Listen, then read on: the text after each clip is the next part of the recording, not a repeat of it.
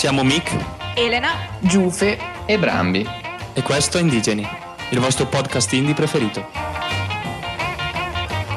Luminoso mercoledì, Indigeni. Come state? Ma dai, direi bene. Una bella giornata invernale, il cielo è terso, almeno oggi. C'è una nebbia che non si vede una bega, direi. Siamo in piena sessione invernale. A Bergamo regna il sole. Allora esatto. Sono io che porto la nebbia.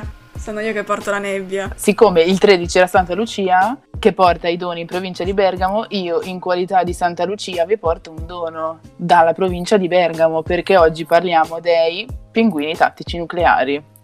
Inizio io a parlarvi un po' dei pinguini tattici e, come ha detto Giulia, i pinguini sono un gruppo hip hop che è nato in provincia di Bergamo, in pratica nel 2010. Il frontman è Riccardo Zanotti e nel 2012 escono con il loro primo EP autoprodotto, Cartoni Animali. Nel 2014 poi esce il loro primo vero e proprio album, che è Il Re Nudo, e subito nel 2015 esce il loro secondo album, che è Diamo un calcio al di là. Però possiamo dire che dopo non aver fatto tanto successo con questi album, toccano una prima vetta con l'album Gioventù Bruciata del 2017, ma il vero successo arriva poco tempo fa, nel 2019, con Fuori dall'Hype e la partecipazione all'album Faber Nostrum, di cui i nostri più accaniti ascoltatori si ricorderanno, con la canzone Fiume Sand Creek. Nel 2020 quelli che avranno guardato Sanremo avranno riconosciuto la band suonare Ringo Starr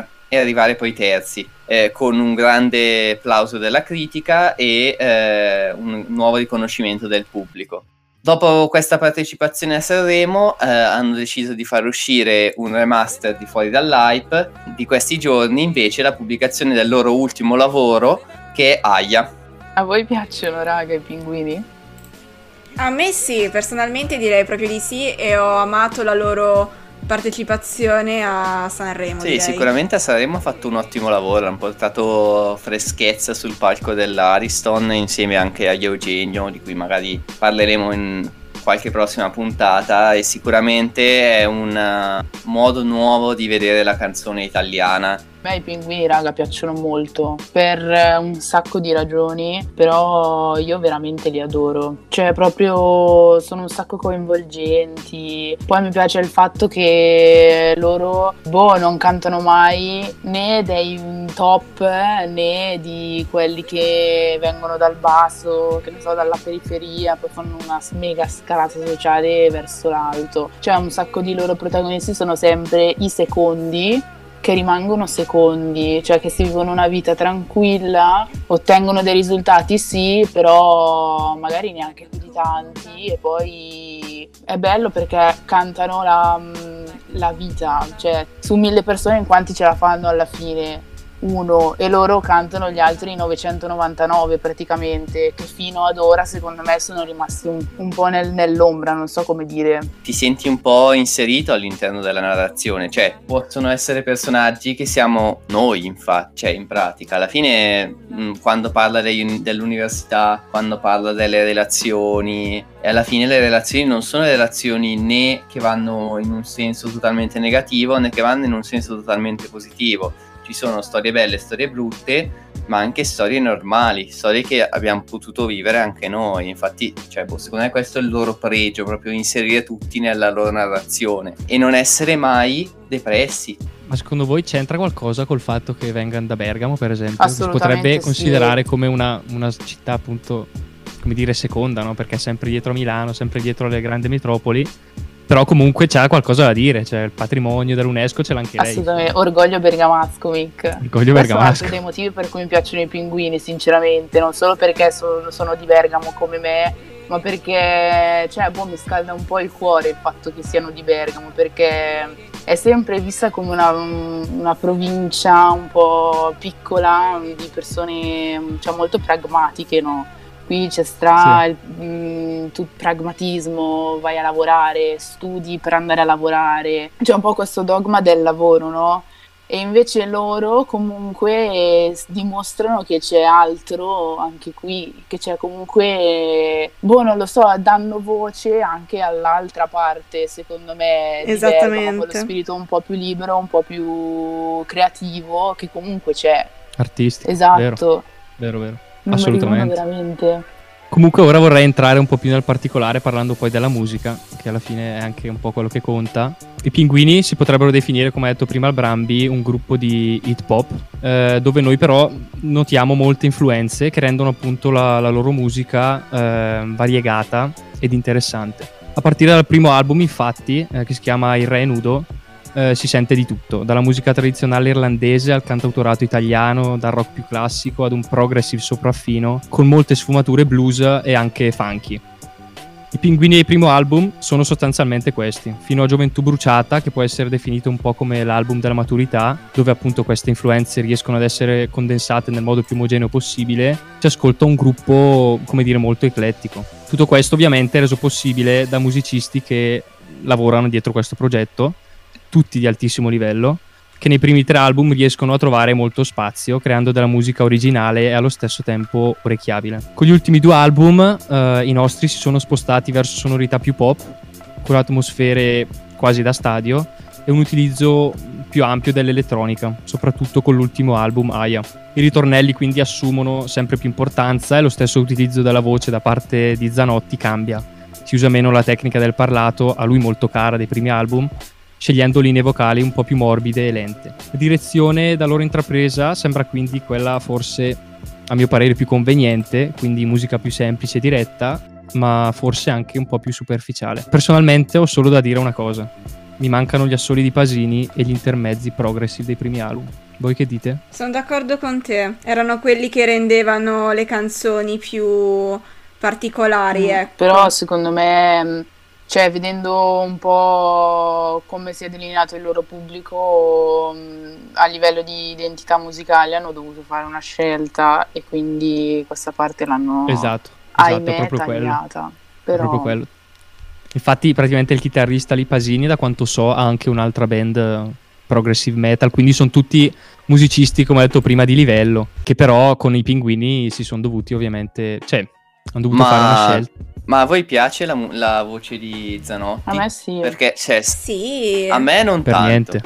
A me, cioè, no. Secondo me, sì, me non è una voce niente di che, ecco. Soprattutto, non so voi se avete ascoltato qualche sua esibizione live, però in generale, comunque, secondo me lui live non canta molto bene, canta molto meglio in studio, ecco, dove è un pochino più controllato, probabilmente può fare i suoi lavori con anche il mixer e varie cose. A livello magari vocale, di voce, non è chissà che roba particolare mai sentita prima, però secondo me si adatta molto bene al genere che fa. Sì, ma come tutti i cantanti indie alla fine, non è che non sono cantanti no, di quelli proprio vocale alla Gloria Gaynor, però vabbè, ci sta. In live sei lì che balli, ti scateni. Io un loro concerto l'ho visto a Brescia e veramente non è stato fermo un attimo, per cui, cioè, se magari è arrivato un po' corto a livello di fiato, ha suonato un po', vabbè, ci sta. Ma quello sì, è consentito, diciamo. Comunque. Voglio ricordare ai nostri amici ascoltatori, alle nostre amiche ascoltatrici, che Giuffe è quella che si fa tutti i concerti, quindi è la nostra esperta in materia vera. Tra l'altro, ragazzi, riprendo un attimo il discorso che faceva Mick per quanto riguarda le varie influenze dei vari generi e stili musicali, questa è una cosa che si nota moltissimo nel terzo album dei Pinguini Tattici Nucleari, ovvero Gioventù Bruciata, uscito nel 2017. Voglio informare gli amici ascoltatori e le amiche ascoltatrici che abbiamo scelto di parlare soltanto di due album dei Pinguini Tattici Nucleari, questo perché abbiamo pensato fosse più... bello, più importante soffermarsi su quei due album che secondo noi sono i due più belli, i due più significativi, con le canzoni migliori, insomma, e uno di questi è proprio Gioventù Bruciata. Questo album è un album molto interessante in quanto affronta dei temi molto particolari, quali addirittura l'antropologia e la sociologia, che sono dei temi complicati, che in questo album però sono affrontati in una chiave molto semplice, simpatica, quasi demenziale, ma non una demenzialità intesa in senso negativo, in quanto è proprio questa, insieme a una buona dose di sarcasmo e di ironia, a rendere i testi facili, di facile comprensione veramente a tutti, e questi testi hanno come protagonisti, come si potrà tranquillamente intuire dal titolo dell'album, i giovani e quella che loro definiscono come gioventù brucata. Ma perché brucata? Perché per i Pinguini Tattici Nucleari i giovani non fanno altro che riempirsi la pancia di erba, brucando senza porsi troppe domande, adattandosi al conformismo, all'omologazione, al fingersi originali. Ad esempio nella title track c'è un pezzo che dice ascoltare i Coldplay per evidenziare uno stato di profonda malinconia, quindi come se ascoltare una band potesse sottolineare uno status, che non è una cosa così rara, così strana da sentire quando si parla di giovani, no? È proprio questa title track che riporta il più vasto numero di esempi di questa gioventù brucata, quindi le domeniche pomeriggio passate all'Ikea, le serate da ubriachi a parlare del futuro, i castelli di scontrini, le tovaglie coi centrini, la paura di risultare volgari alle cene di famiglia, l'allarmismo. Prima del secondo ritornello, tra l'altro, i pinguini dichiarano: i vostri nonni gioventù bruciata, i vostri padri gioventù bucata e voi gioventù brucata. Rimarcano questo concetto anche in un'intervista in cui dicono: la gioventù brucata siamo noi, siete voi, sono tutti. C'è chi sta in gregge di pecore bianche, chi in gregge di pecore nere. Ma alla fine tutti cerchiamo di essere accettati dagli altri per le pecore che siamo. Per quanto riguarda invece i suoni di cui parlava prima Mick, è un album anche da questo punto di vista molto interessante, in quanto troviamo un miscuglio di influenze e generi veramente diversissimi tra loro, dal reggae all'air metal, al progressive e persino al latinoamericano. E poi la parte che mi è piaciuta di più per quanto riguarda i suoni è sicuramente la presenza di moltissimi riff che ti fanno scuotere la testa e battere il piede a ritmo di musica. Voi invece cosa ne pensate? Allora, devo dire che alcune canzoni non mi hanno fatto impazzire, però ce ne sono state delle altre veramente molto belle, tipo Irene, che poi è tipo la prima canzone con cui li ho ascoltati e loro credo siano poi diventati famosi, cioè ci sono certe canzoni veramente belle. Sembra il più maturo, cioè per quel tipo di genere il più... Sì, è vero, è molto interessante, sì, è molto interessante come concept. Sì, anche. Forse il primo di quelli loro migliori, diciamo, con questo hanno si sono aperti un po' la strada verso il successo anche. Sì, poi anche... Come dicevo prima, anche proprio a livello di concept, di temi trattati, cioè non è scontato, anzi secondo me ci sarebbe bisogno di più musica che parla di queste cose, anche perché band come queste, come i Pinguini Tattici Nucleari, riescono ad arrivare dritti al cuore dei giovani e soprattutto ad attirare loro simpatia, che non è una cosa da poco. Vero. Poi c'è da dire che comunque loro si sono un po' fatti conoscere con il primo album e hanno continuato in questa loro strada verso il successo grazie al secondo, che è Fuori dall'Hype, e è stato pubblicato nel 2019 e è stato quello che li ha ufficialmente consacrati al successo, secondo me. Fuori dall'Hype perché si chiama così perché i pinguini più volte hanno detto che loro vogliono stare al di fuori di tutto questo circuito di hype, appunto, cioè di quell'attesa che si viene a creare, per esempio nei confronti di un cantante, quando questo cantante deve pubblicare qualcosa, un inedito, un album, eccetera, si viene sempre a creare un'enorme attesa che poi puntualmente, quando è così grande, viene disattesa, viene delusa. Quindi loro vogliono stare al di fuori di tutto questo, di tutta questa hype, e fanno bene, perché questo disco veramente spacca, secondo me, raga. Fuori dall'hype è veramente bellissimo. A me è piaciuto un sacco, è un disco veramente di successi, Verdura, Antartide, La Banalità del Mare, cioè veramente hanno fatto centro con ogni canzone, perché ci sono delle canzoni che possono piacere di più, altre che possono piacere di meno, ma non ce n'è una che si può dire che non sia riuscita. Secondo me loro hanno fatto un lavoro enorme, poi anche c'è molta più coerenza, hanno veramente trovato una identità molto forte, sia dal punto di vista musicale che dai testi. Cioè qui Riccardo secondo me ha fatto veramente un grandissimo lavoro, a me piace un sacco. Poi a me, a prescindere, veramente piace tantissimo il suo stile, perché è uno stile molto chiaro e molto concreto, e grazie a questi elementi concreti che lui riesce a prendere dalla vita veramente quotidiana racconta delle storie che proprio riesci a figurarti, cioè mentre io ascolto le loro canzoni io proprio riesco a vedere quello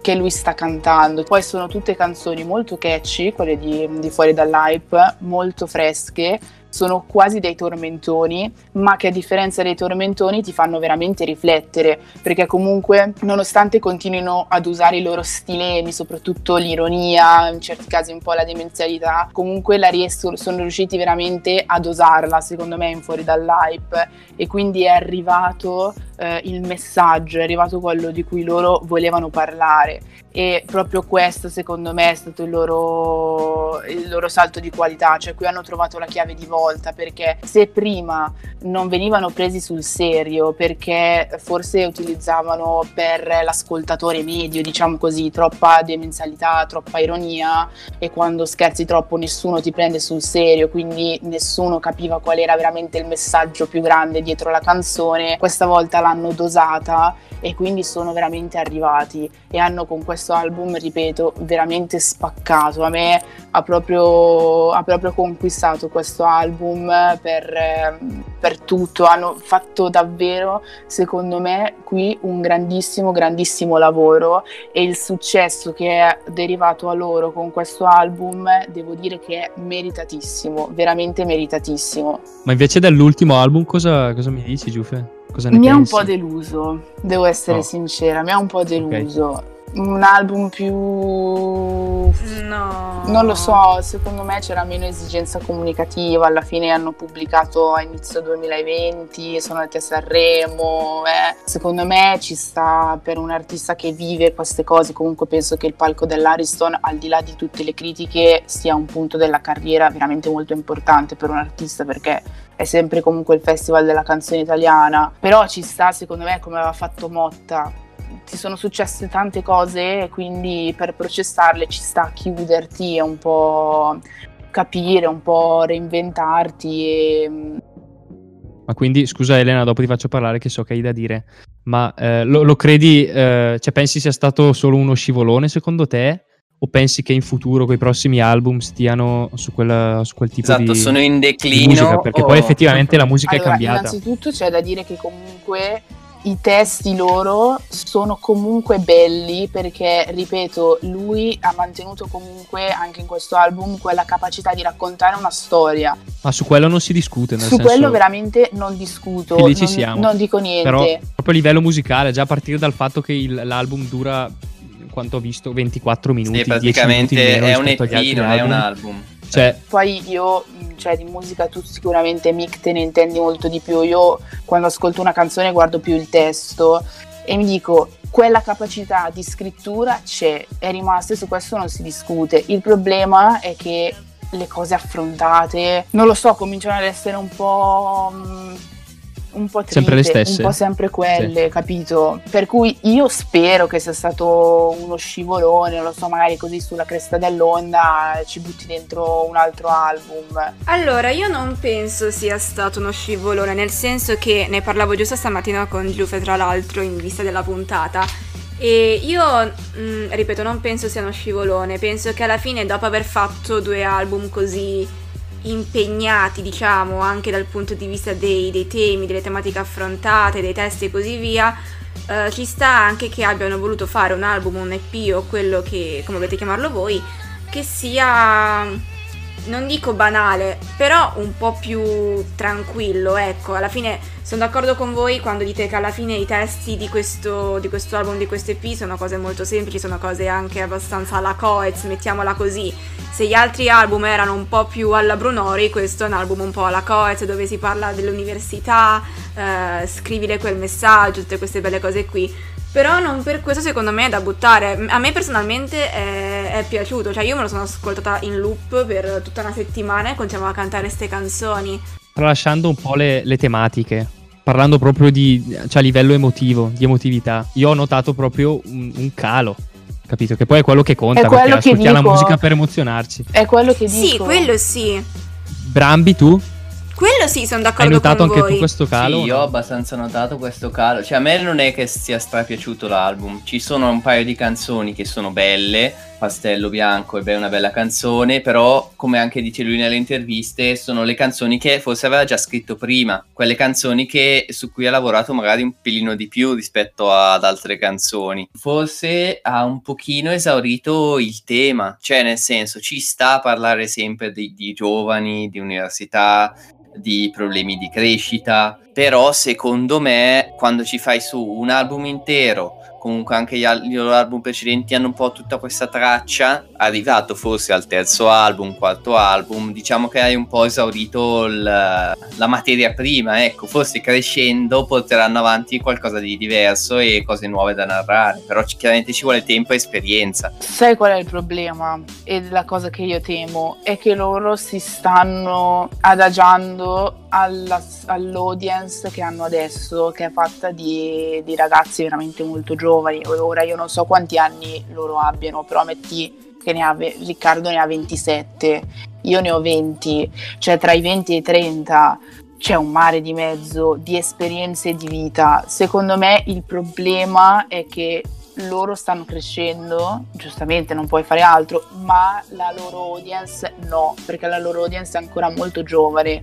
Quindi io temo che loro, adagiandosi così, facciano queste canzoni in cui descrivano i ragazzi che vanno all'università, che hanno gli amori, che hanno i loro problemi, hanno i genitori che non li capiscono e cose così, che però è una cosa molto lontana dalla loro realtà.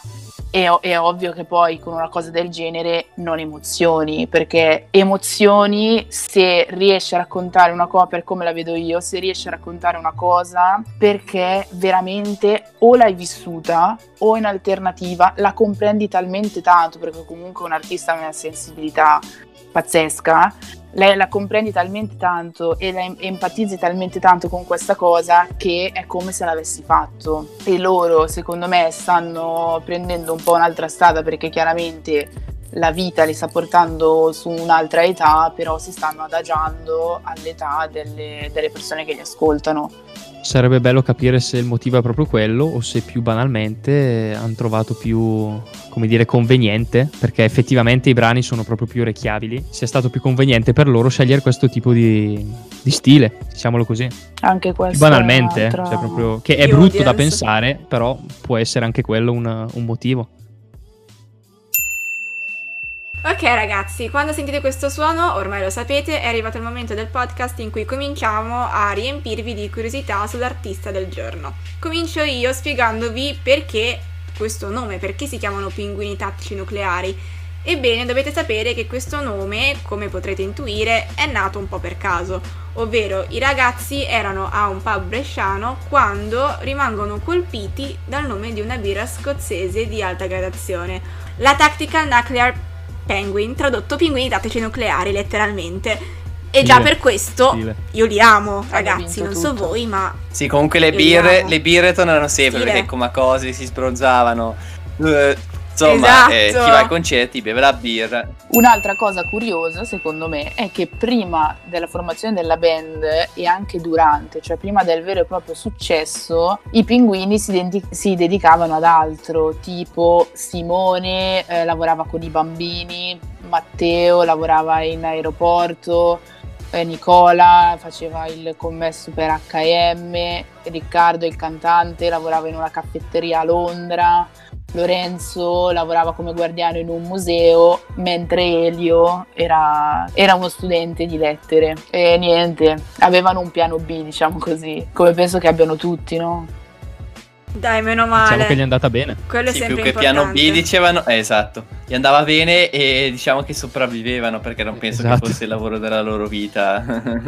No, però come i personaggi delle loro canzoni dovevano fare i conti con la realtà.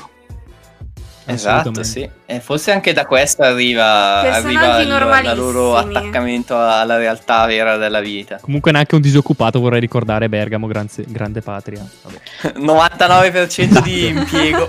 Ci accontentiamo di tutto. Comunque un'altra grande curiosità secondo me è quella che in realtà vi è un album segreto, che deve essere stato il loro primo album in assoluto prodotto per Sony, che dal nome Cartoni Animali, che però non è mai uscito. effettivamente, quindi nessuno sa che cosa ci sia dentro quell'album. Per parlare ancora di produzione, Mistero. Fuori dall'Hype per esempio è il loro primo vero prodotto discografico, anche perché Gioventù Bruciata è stato autoprodotto, quindi loro erano proprio indie. E da ultimo vi vogliamo dire che la copertina di Gioventù Bruciata è stata disegnata dalla Badessa, un noto disegnatore su Instagram. Ci piace molto questa scelta, c'è chi si fa dei giretti su Instagram per scegliere le proprie copertine e invece altri se le fanno disegnare. E niente, qual è il vostro disegnatore preferito su Instagram indigeni? Il baffogramma. Un po' spinto. Appunto. Mi c'è un po' spinto, infatti. Effettivamente. Allora, la mia disegnatrice preferita, voi non la conoscete, ma su Instagram si chiama Profumo di Pesca. Ed è questa ragazza che tra l'altro si chiama Giulia, anche lei, che è, a parte dolcissima, di una dolcezza veramente disumana, ma poi fa dei disegni a penna e a matita molto semplici, ma che secondo me emozionano molto, cioè personalmente io li amo veramente. Tu Giulia? A me la Badessa, raga, piace un botto. Sono andata anche a un suo in-store a Brescia. Nella mia scrivania ho attaccato un suo fumetto che mi fa molto ridere, ma anche molto riflettere. Invece a me piace Worry Lines, che vabbè non è italiano, è inglese, e fa tutta questa serie di disegni, tazze, maglie, di tutto, con temi un po' motivazionali.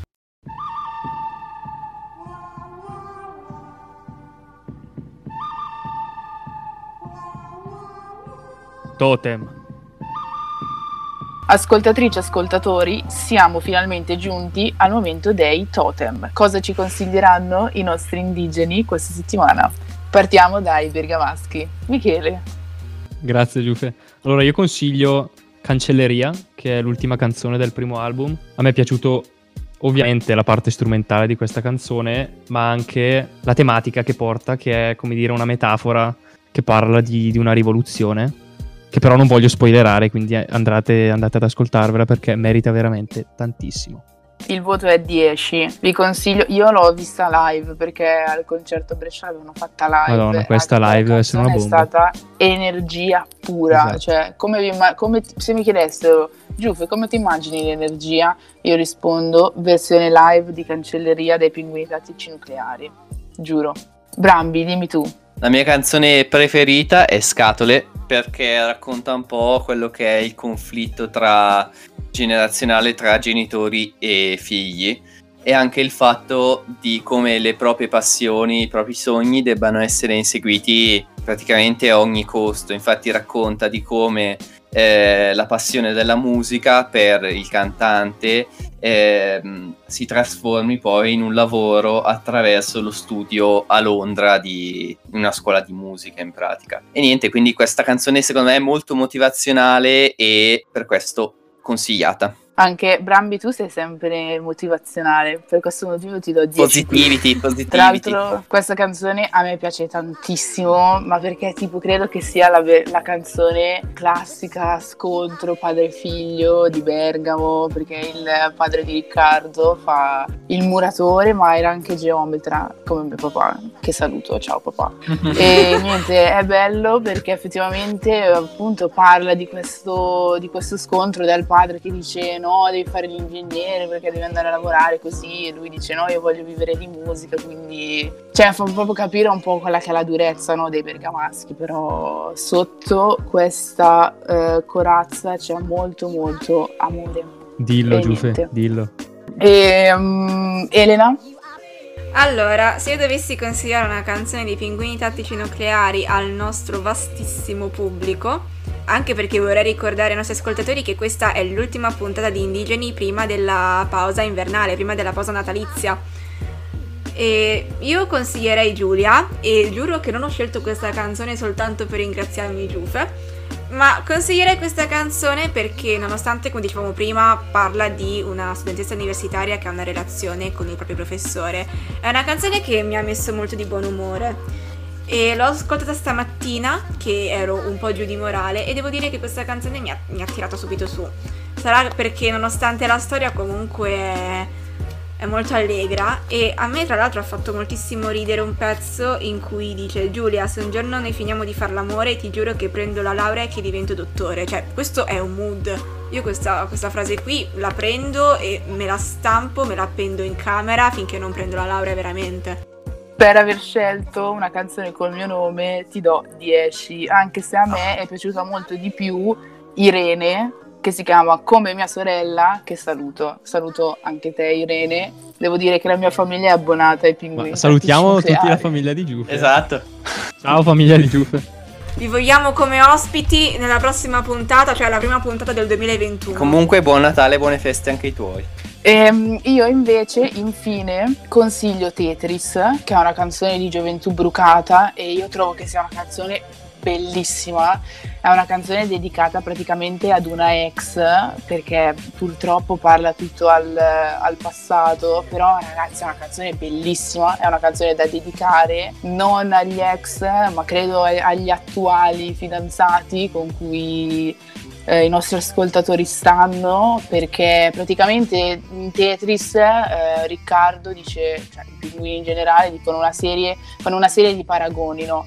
E dicono tu eri per me come, e ci buttano dentro un sacco di cose bellissime, scioccanti e rivelatrici allo stesso momento.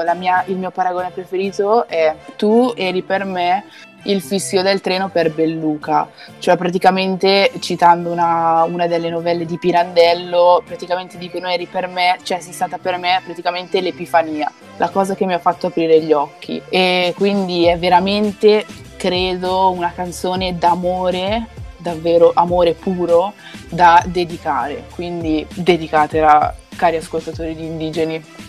Io ti metterei un bel 10 lode. Sì. Salutiamo anche tutti gli ex.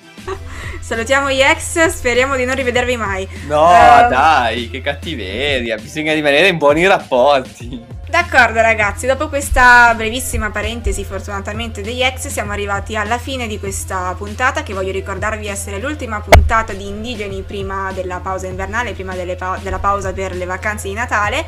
Come sempre vi invito a seguirci su Instagram, indiegeni_radiostatale. Là postiamo un sacco di contenuti, non soltanto di foto, di video, ma anche di sondaggi, contest, quiz, un sacco di cose insomma per rimanere in qualche modo in contatto.